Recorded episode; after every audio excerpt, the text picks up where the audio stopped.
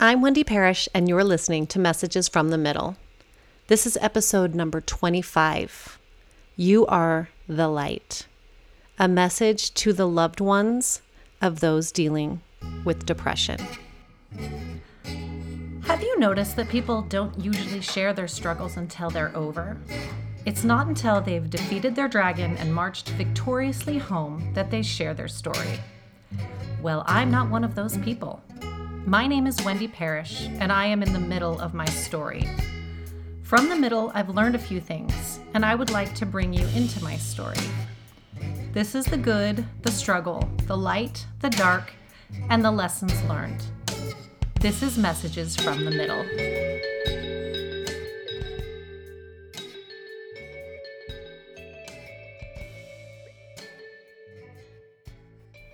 As I mentioned before, September is Suicide Awareness Month.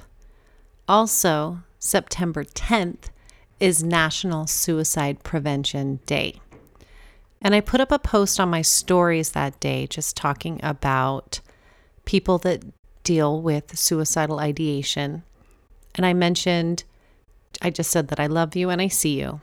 And then I proceeded to talk about those that don't deal with suicidal ideation and mentioned my podcast that I did previously, Your Story Isn't Finished, and said that it would be a great episode for people to listen to to understand a little bit more about suicidal ideation. And after I did that post, it got me thinking that the people that I really wanted to talk to were people that are the caregivers, the family members, the friends, the partners, the spouses, the children, probably more adult children that are part of someone's life who is dealing with issues of mental illness, depression, anxiety, bipolar, schizophrenia, really any of it. But just from my own personal experience, that would be depression, anxiety, PTSD, and it just got me thinking a lot about those people that are in their lives, and particularly those that are technically, I guess the word would be caregivers, though it's not quite the same as somebody who is bedridden and needing care. They are in a position where they are, they need to be offering support to someone who is dealing with mental illness. I've been on both sides of this, actually, which is one of the reasons why I thought about it. I've been in a situation where I have needed to offer support and love to someone who's dealing with mental health issues. And obviously, if you've listened to any of this podcast, I have also been the person who's needed that support and love. And so today on the episode, I just wanted to talk a little bit about the things that you can do to help support someone who is dealing with depression and anxiety and, and mental illness, and the things that you shouldn't do.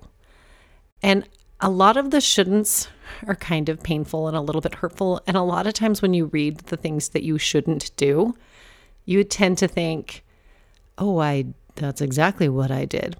There is no judgment. And if you've already done it, again, you can recover. People are overall forgiving. And if there's someone that loves you and you love them, if you've made some of those mistakes and then you just proceed to correct them, they'll see that and appreciate it. So, when I say the things you shouldn't do, don't beat yourself up if you've done them before. Just keep it in mind for the future.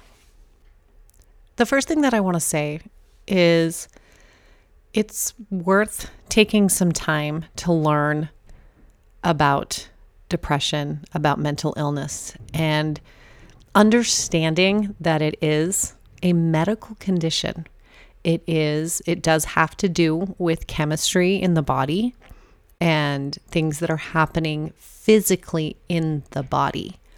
While there are thought processes and obviously, you know, things that need to be done to do with your thinking and your brain, it is a physical issue that needs to be dealt with. This is one of the reasons why I do believe in medication in situations because You need to manage the physical manifestations of the mental illness so you can then use the tools like therapy and exercise and meditation and all these other tools to manage that depression.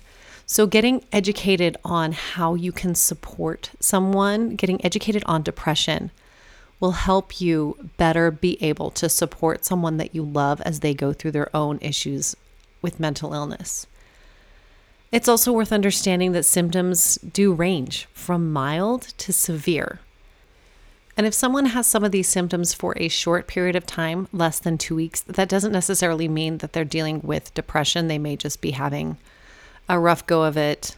Sorry, ladies, some hormonal imbalances. But if things have been lasting more than two weeks or an extended period of time, then you need to be dealing. You need to be addressing the fact that you may be dealing with something more long term. Symptoms of depression can include things like feelings of sadness, worthlessness, or guilt. Those are kind of the big ones. Loss of interest in things that they previously enjoyed, changes in their appetite, or a big weight fluctuation, changes in sleeping habits. So you'll notice somebody either sleeping too much all the time or not sleeping at all. And a fatigue, loss of energy, just when your that brain chemistry brings you down, your energy levels are down, you just feel less able to function, which will lead to brain fog and an inability or difficulty to concentrate or make decisions, and also thoughts of death or suicide. And I want to warn you that in general, somebody's not going to talk about that. They're not really going to talk about it. And if they do, take it seriously no matter what. Even if you think they're attention seeking, they're attention seeking because they are thinking about death or suicide. And they want to know that they matter. They want to know that you're thinking about them. They want to know that it is something that you would care about if they did it. So don't ever think that anyone is just saying it or trying to get attention. Yeah, they're trying to get attention. They're trying to get your attention. They're waving a bright red flag and they want you to notice and say something. But a lot of times, no one's going to say anything because they feel a lot of shame and guilt and really negative feelings about it, so they keep it to themselves. So you need to be watching for other symptoms, different things where you start to notice that they're in a place of hopelessness, where you start to notice that they aren't thinking about the future. They start giving things away. They start saying things like, Well, I probably won't be around for that. Or, I don't know, I'm just trying to think, just paying attention to verbiage. People will say things that lead you to believe that they have no hope for the future. One of the most important things that you can do for someone who is dealing, who is suffering from depression, is to listen and validate their feelings. And I know that might sound a little counterintuitive to some of you, especially those of you that really do look on the bright side like you really just feel that positive, I can see the good in this. And I love you people. And I think it's amazing. But it's kind of hurtful when you say, I just feel like things will never get better. And someone says something like, Oh, cheer up, it'll get better, things will be fine. It actually is better to say things like, It sounds like you're not very hopeful about the future really just finding a way to restate back to them what they said. Not be like, yeah, things suck and everything's terrible, but just tell them you heard them by saying things back to them. If you're continually trying to cheer somebody up, it's not helpful. It actually just invalidates the condition and their feelings. So, saying things like, tomorrow will be better, the sun will come up, and try to cheer up. It just doesn't take into account the nature of their illness.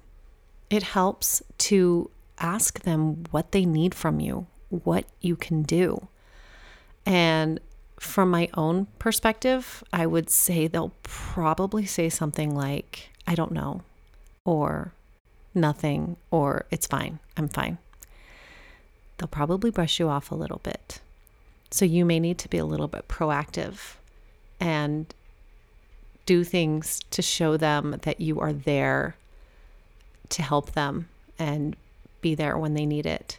You can remind them to take their medication. Now, when someone's acting a little sad or moody or upset, never, I repeat, never say, Did you forget to take your medication? That, I can't even. Oh, oh boy. The anger that that brings out and that's not just me. We've i had conversations with groups where we talked about this and how it's just so hurtful when people say that. But for some people who've never taken medication or when they're really low it's going to be hard to remember. So maybe just like every morning be like oh hey don't forget to, to take your medication. Next they may need your help going to the doctor they may need you to come to therapy appointments they may need you to make sure that they eat and make sure that they eat healthy food that helps their brain to heal instead of just eating Skittles and potato chips. You may also need to encourage them in a I'm trying to think of how to put this, but to encourage people to socialize and to exercise. So without saying things like, well, you'd feel better if you just exercise. Why don't you just go outside and do something? um, just call a friend. Like that's kind of hurtful, but maybe like, hey, let's go out to so and so's house. We always have fun when we go there. Or I'll go for a walk with you. I'll go to the gym with you. Let's go to a cycling class. Like find a way to encourage them to exercise because that will really help their mental health. And sometimes they just need a hug and someone next to them. And this is true on a physiological level.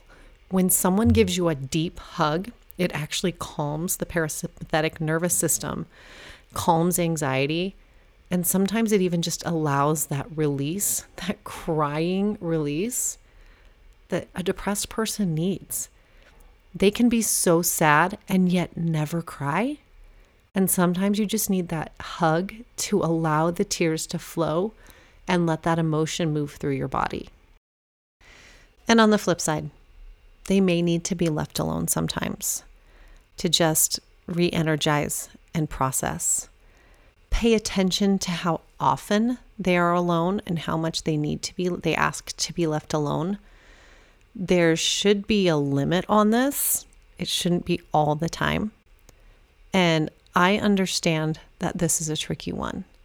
I know for myself, when I was in the caregiver position, I just felt like as much space and sleep as this person needed was okay.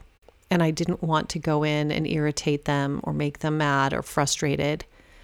But there's a limit. And I think that you just need to pay attention. And if it's too much, maybe then you do do things like, hey, maybe, you know, we go to the gym in the morning and then you can have the rest of the day to yourself. Just something like that. Just keep those things in mind. Helpful questions. Sometimes people like to say, How can I help and what can I do? I think the better thing to do would be something more like, Would it be helpful if I made you dinner? Would it be helpful if I came and watch a movie with you? Would it be helpful if I took you to the gym? Give them an actual thing that you, they can pick that they can say yes or no to. But if you say what can I help with, again that indecision, brain fog and fatigue is going to lead to a I don't know, I don't know what I need. So just offer suggestions and even just the tiniest little spark of dopamine will tell them, yeah, that's what I need. I need you to come over. We let's watch a movie and laugh. Let's make dinner together, or yeah, actually, a healthy meal would be really helpful right now. So make an offer. And sometimes, if they just say no and I don't know to everything, you need to just show up. Show up with a loaf of bread, show up with a dinner, show up and say, Hey, I'm headed to the gym. Usually go to the nine o'clock class. Let's go. You may need to ask, say, Would it be helpful if? Or if they're just always saying no, but you can tell they're still really low, just show up. I was on bed rest for two of my pregnancies, my last two pregnancies, and I learned an incredibly valuable lesson about service at that time. Because up until that moment, I was always asking people, What can I do to help? What can I do to help? And people generally tend to say, Oh, I'm fine. We've got it. It's okay. And I learned from people who showed up at my house and did my dishes and showed up at my house with food and people that they literally just came and just started doing things, that that's what you do.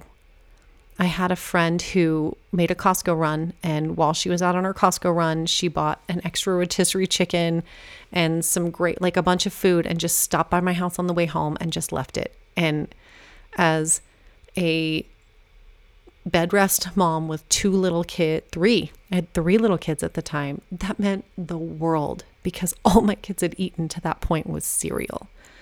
I had another friend just show up and start sweeping my floor and doing my dishes. And it was so beautiful and amazing. The service that I received during that time is just, I'm so grateful. It was beautiful. And I learned at that point, you no longer ask what you can do, you just do. Another thing you can do to support somebody, especially if you're in a partner spousal relationship is to support them and encourage treatment.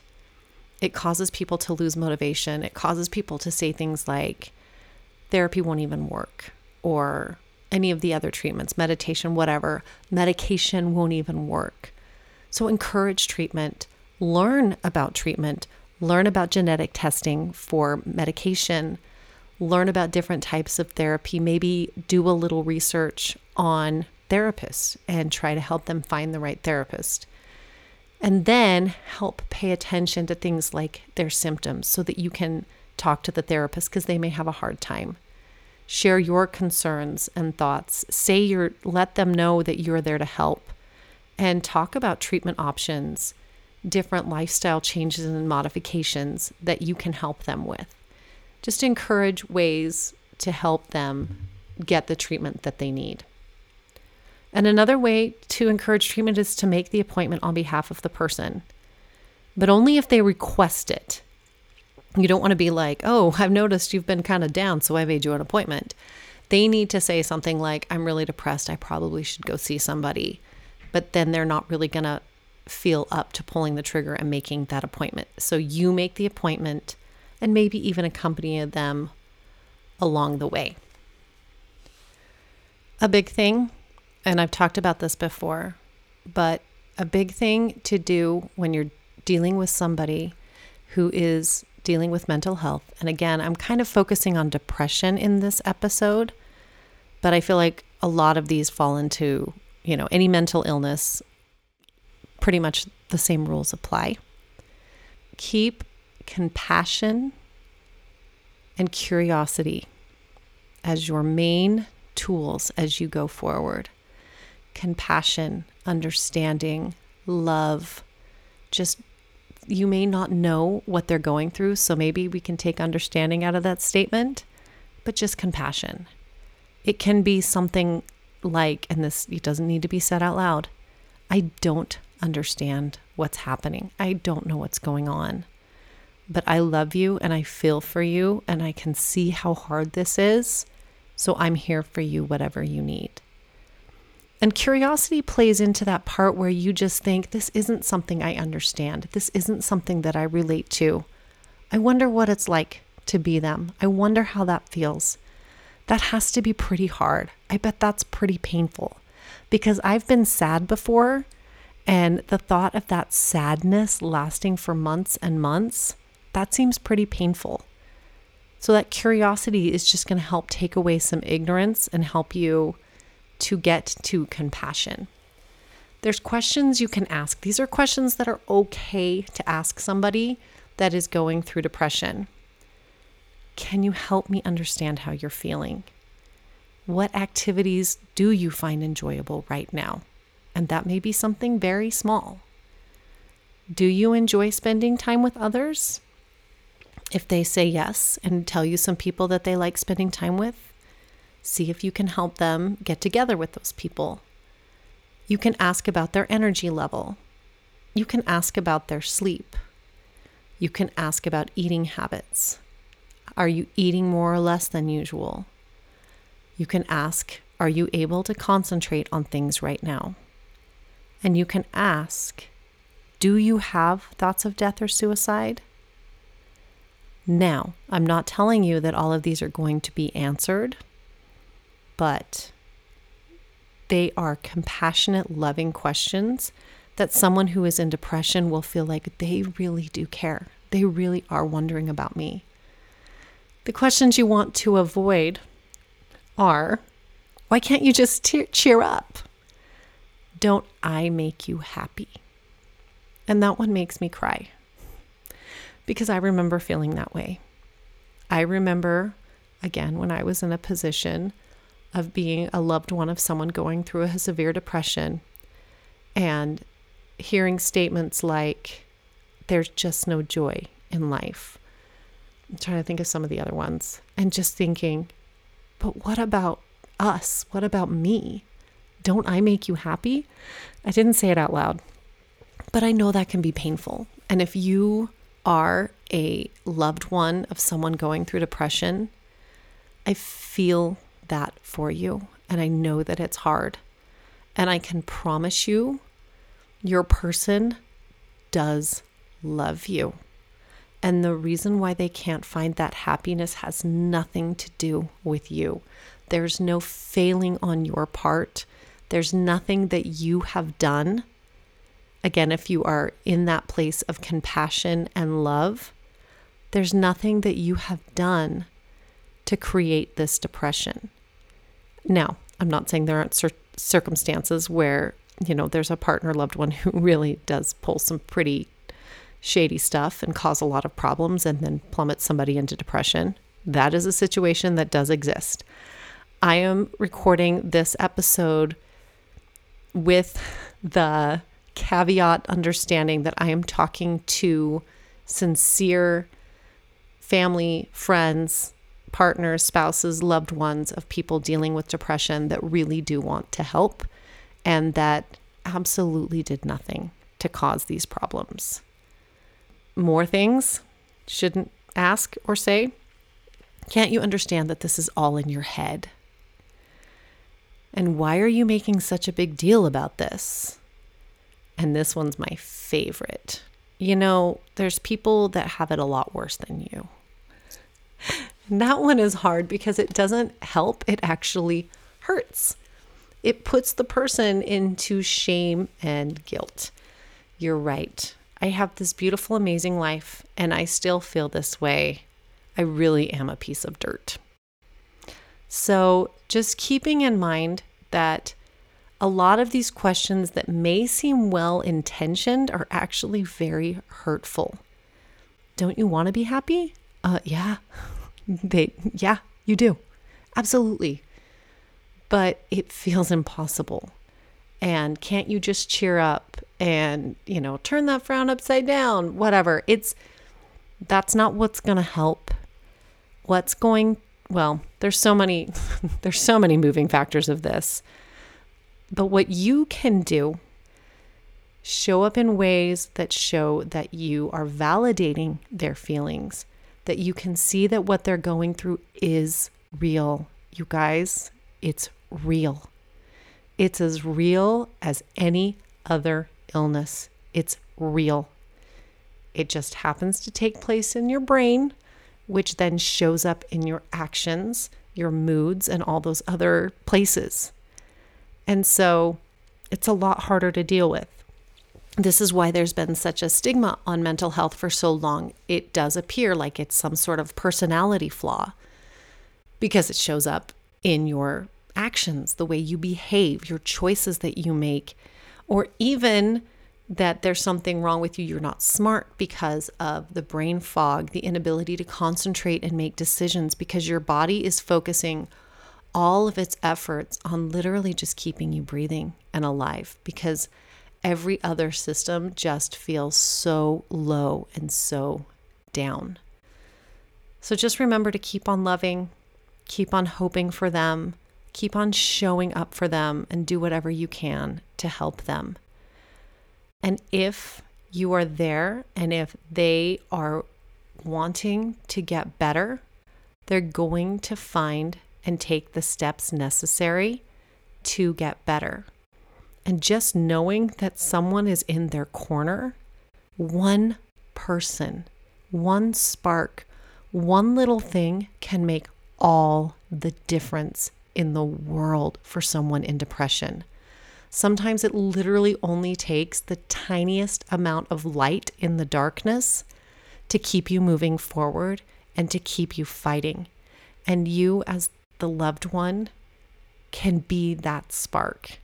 It's such an important job. And I want to let you know that I see you and I love you for it. I am so blessed and so lucky to have such incredible people in my life who have been there for me and offered words of support. I am so grateful that I have a husband that I was able to go to and just lay it all out and tell him everything that I was thinking and feeling. And there's no question in my mind that there were times that it just hurt him, that it was so hard for him. But he showed up for me and he was there for me and he was willing and able and wanting to do whatever he could to help me get the help that I need. And you can be that person for the people in your life. And there may be some of you out there who are like me who have been on both sides. And in a lot of ways, this can be a blessing for you because if you've been through a depression and you're out of it, you can now see it and know what to do for other people if you've helped somebody through their depression and then you find yourself in depression, then you can know that these people love you and care for you and are listening to you because you did that for somebody else. Thank you so much for joining me today. I really appreciate the time that you spend with me each week. If you have a moment, I would love it if you could go and leave a rating and review. And even more, also share this podcast with people. My mission is to get mental health and information about mental health out there to everyone, those that are suffering and those that aren't. Because if you're not suffering from depression and from mental health issues, you know someone who is. I need you to know that you are loved and that you matter, no matter who you are or where you are in your story. Thank you so much, and we'll see you next time. Thank you so much for joining me in the middle of my story. My theme music is White Linen by Asher Child. He's my kid. You can find all of his amazing music on all streaming platforms. And you know, it just wouldn't be a podcast if I didn't ask you to subscribe and share this podcast with your friends. But seriously, it would really mean so much to me if you did. Thank you so much and see you next time.